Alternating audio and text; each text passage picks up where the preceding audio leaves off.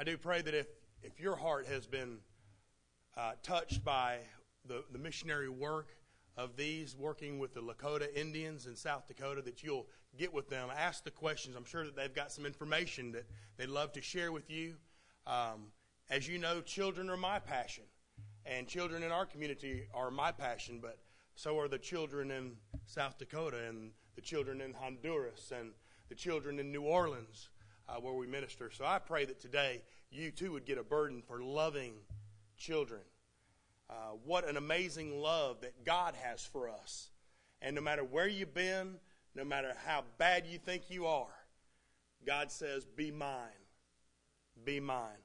And I'm so thankful because as I shared with our Sunday school class this morning, uh, if you knew Bill Barlow like I know Bill Barlow, you'd understand what an amazing love God has for us. Last week, in honor of Valentine's Day, which celebrates love, God's love, we began a series entitled The Finer Points of Love. And we're studying 15 traits that God says, say God says, that God says are qualities of love. Let me share them with you in 1 Corinthians chapter 13, beginning in verse 4. The Apostle Paul writes to believers in Corinth, and he says in verse 4 Love suffers long and is kind. Love does not envy. Love does not parade itself, is not puffed up, does not behave rudely, does not seek its own, is not provoked, thinks no evil, does not rejoice in iniquity, but rejoices in the truth Love bears all things, believes all things, hopes all things, endures all things. Love never fails. Let us pray. Father, I'm so grateful that your love never failed. When you looked on me, a wretched sinner, you said you love him.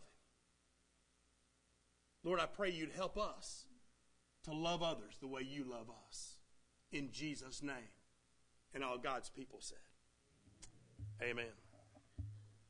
So, the first three qualities of love that God says are qualities of love is love is kind, or love is patient, love is kind, and love does not envy. Today, we're going to take a look at the next four.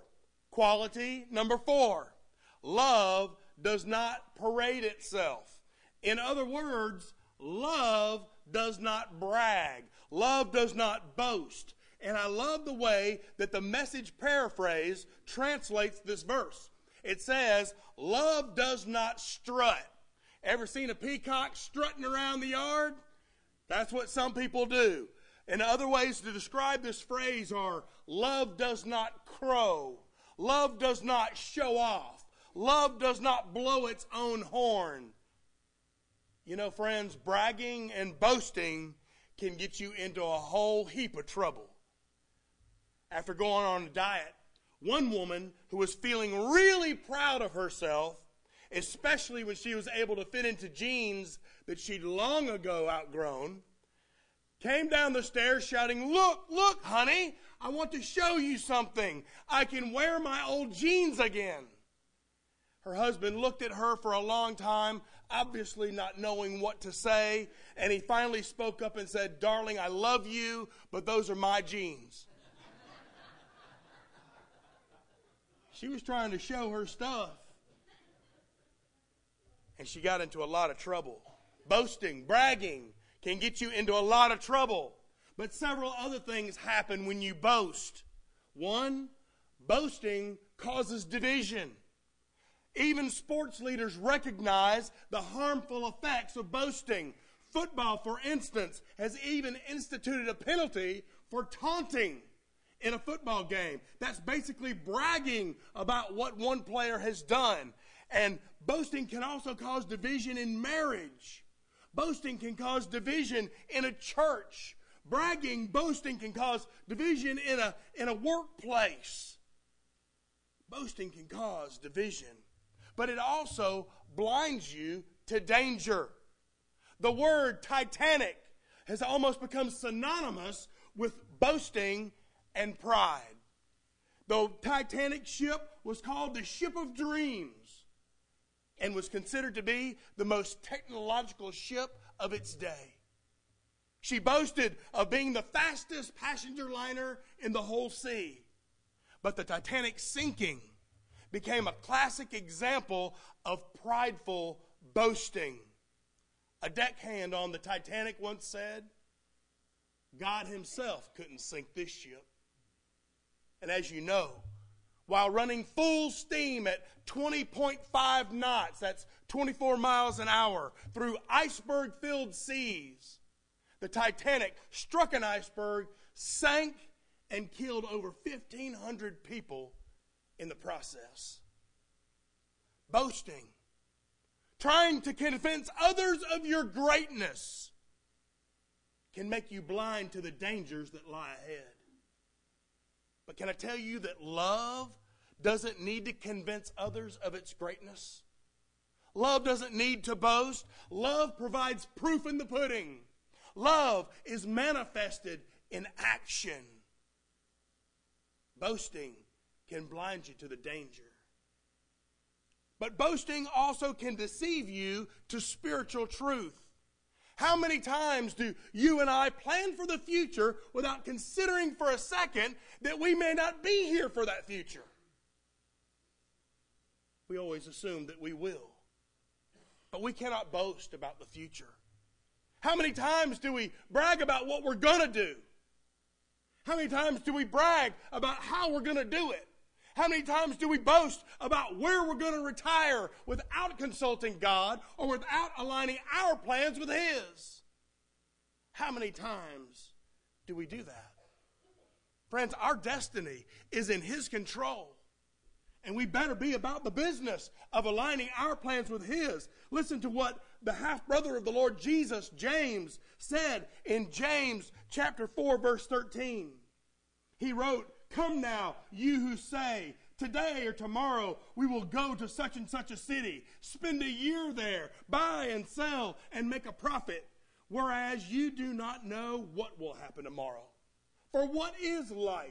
It is even a vapor that appears for a little time and then vanishes away. Instead, you ought to say, If the Lord wills, we shall live and do this or that. But now you boast. You boast in your arrogance, and all such boasting is evil. Therefore, to him who knows to do good and does not do it, to him it is sin. Can I tell you that boasting is sinful? Boasting, we cannot boast about the future, but also we cannot boast about being saved. Ephesians chapter 2, verse 8 reminds us, For it is by grace, through faith, that we're saved. It is by grace you are saved through faith, and this not of yourselves. It is a gift of God, not by works, so that no man may boast. You cannot boast about being saved. You're saved by grace alone, through faith alone. To God be the glory. No Christian has any room to brag or to boast about having our sins forgiven. We have no room to brag or boast about spending eternity with God. It's all His doing, it's all up to Him. He's the one that shed the blood, He's the one that redeemed us from our sins. D.L. Moody used to say that he was glad that we're not saved by our own good works. He said he was glad because he didn't want to sit in heaven and listen to people brag about how they got there. Amen. True love. True love realizes that whatever's been done, whatever is being done, whatever will be done, is solely at the discretion of God Almighty. Whatever you have, whatever you do, whatever influence you may have, you have no room to brag. It's all a gift from God. We cannot boast about our future, and we cannot boast about being saved. Excuse me. So love does not parade itself. But quality number five is that love is not puffed up. This refers to being conceited. It refers to being arrogant. It refers to being prideful. And as you know, the Bible says that pride goes before a before a fall. You being arrogant, if you're being conceited, you are setting yourself up for a fall. But something else. Pride also keeps us from recognizing and addressing our own faults. One woman looked out of her window every